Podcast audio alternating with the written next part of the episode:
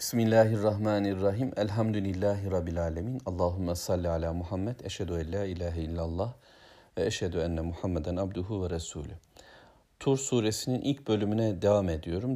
Dördüncü ayet-i kerimeyi tamamlamış. Beşe gelmiştim. Rabbimiz e, yemin ediyor. E, Tur'a, vahiy dağına ve kitabın mastur fi rakkin menşur ve satır satır yazılmış olan kitaba ve yayılmış olan, yayınlanmış olan sayfeler içindeki bu kitaba Allah yemin etti. Ardından da Beyt-i Mamur'a yani imar edilmiş e, eve Rabbim yemin etti. Böylece kulluğun Allah'a ait olduğunu ve bundan dolayı da hesabın mutlak geleceğini Allahu Teala bizlere sanki hatırlattı. Bundan sonra 5. ayet-i kerime de yani bu ilk ayetlerde bir bakıma insanların kabul ederse kabul edecekleri üç konu vardı. Reddedenler reddettiler. Kabe'nin hürmetini yok kabul ederler.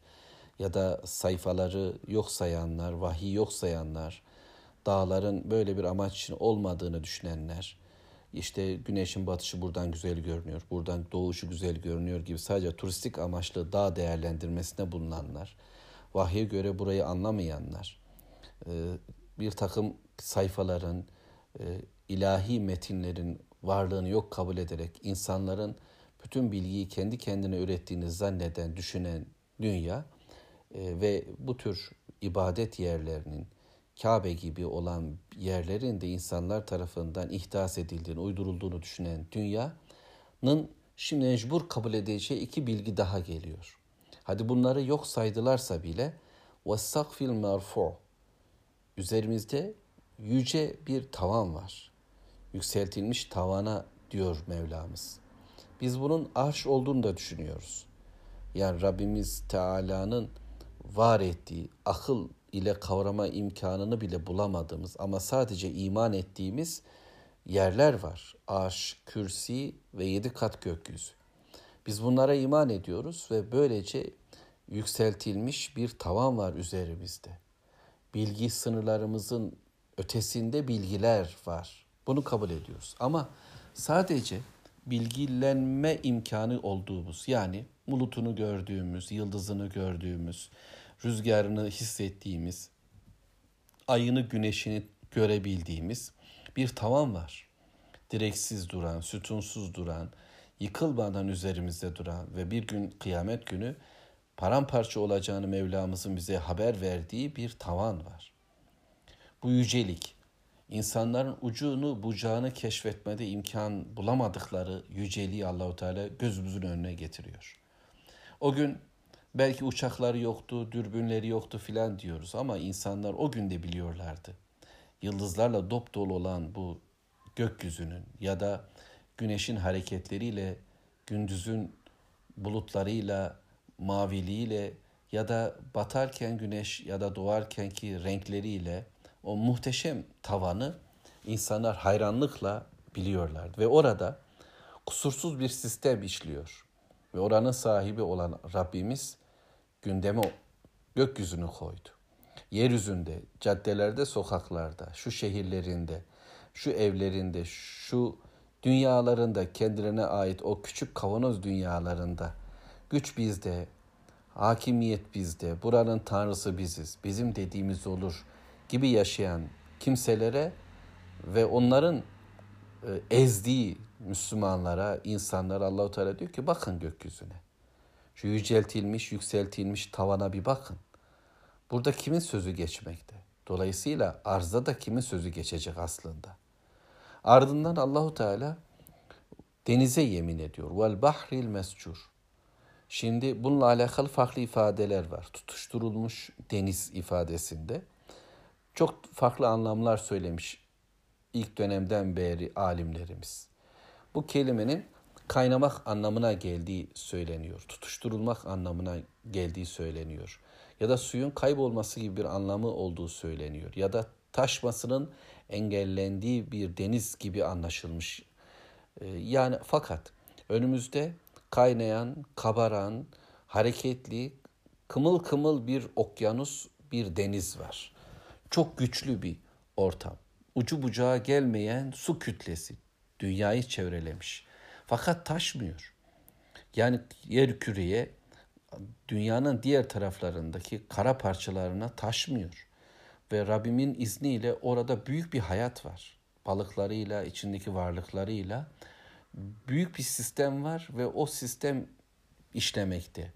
Ve ondan yükselen su, nem, bulutlar ardından karalar üzerine yanan, yağan yağmurlar.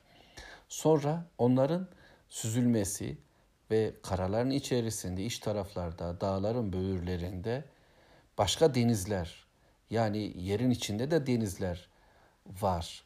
Tüm bu anlamların hepsinin bir tabanı ulaştığı bir nokta var. Ve bu deniz zaman zaman öyle korkunçlaşıyor ki fırtınalarla, kasırgalar, tayfunlarla cehenneme dönüyor içerisi. Sanki alev alev yanıyor. Gece karanlıkları, denizin büyük kabarması, hareketliliği ve gemiler perperişan oluyor. Rabbim bu öfkeyi anlatıyor aynı zamanda. Bu dinginliği söylüyor. Bu nimetleri söylüyor. Bu muhteşem düzeni söylüyor.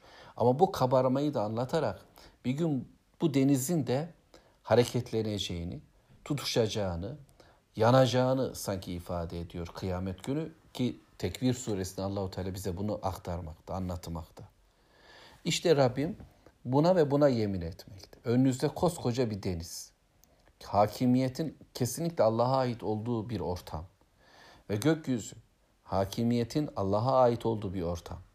Ve buna rağmen bunu reddeden dünyaya Allahu Teala dedi ki siz vahiy yok kabul ediyorsunuz. Bu sayfaları yok sayıyor. Bu peygamber bilgisini kabul etmiyor. Göklerde, denizlerde Allah'ın hakimiyetini yok sayarak bunu görmezlikten gelerek bir hayat kuruyorsanız bilin ki inne azabe rabbike levâka.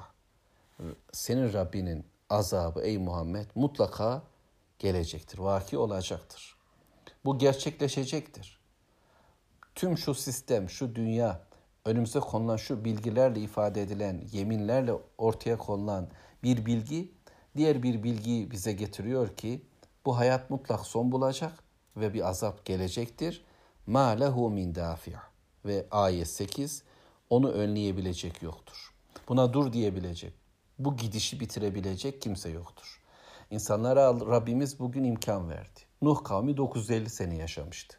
Ad kavmi biz çok güçlüyüz, yeryüzünde bizden daha güçlüsü yok demişti. Firavun, İsrailoğullarını ezen Firavun, ben sizin Rabbiniz değil miyim demişti. Fakat o suda boğuldu. Nuh kavmi de suda boğuldu. Dolayısıyla bu deniz onları yok kabul etmedi mi? İşlerini bitirivermedi mi? Bu gökyüzü üzerindeki tavan onların üzerine çökmedi mi? Bu da İsrailoğulların üzerine kalkıp da Allahu Teala onlardan yemin almadı mı? Şüphesiz tüm, tüm bu bilgiler önlenemeyecek bir azabın bir hesap gününün de geldiğini bize bildirmektedir. İman eden olarak biz şimdi Rabbimizin kitabının önündeyiz. Ve bilelim ki bu hayatın geçiciliği tekrar tekrar zihnimize yansımalı, kazınmalı. Kendim için şunu düşüneceğim, bileceğim ki ben çabamı ahirete yöneltmeliyim. Bütünüyle cenneti kazanmak için gayret etmeli ve cennetten, cehennemden düzeltiyorum, uzaklaşmak için çabalamalıyım. Bu bilgi benim temel derdim, temel bilgimdir, önüme koyduğum hedefimdir. İkinci bir şey var ki yeryüzüne şu anda hakim olanlar. Çünkü biz belli bir zillet dönemini yaşıyoruz ve kendi kendimize de kahrediyoruz. Neden şu anda dünyanın sahipleri falanlar filanlar diye. Bu da geçecek, bu da bitecek, bu da yok olacak ve onların da sonu gelecek ve mutlaka Allahu Teala herkesin yakasına yapışıp bu yaşanan hayatın hesabını soracak. Bunu engelleyebilecek kimse de yoktur. Hiçbir dünya gücü bunu engelleyebilecek bir güçte değildir. Çok daha basit olan problemleri bile çözecek halleri olmadığı gibi. Mevlamız kitabı okuyup anlayan kullarından eylesin. İnşallah Suriye devam ediyoruz. Bu kıyamet manzarasını Mevlamız bize anlatacak 9. ayetten itibaren. Allah'a emanet olun.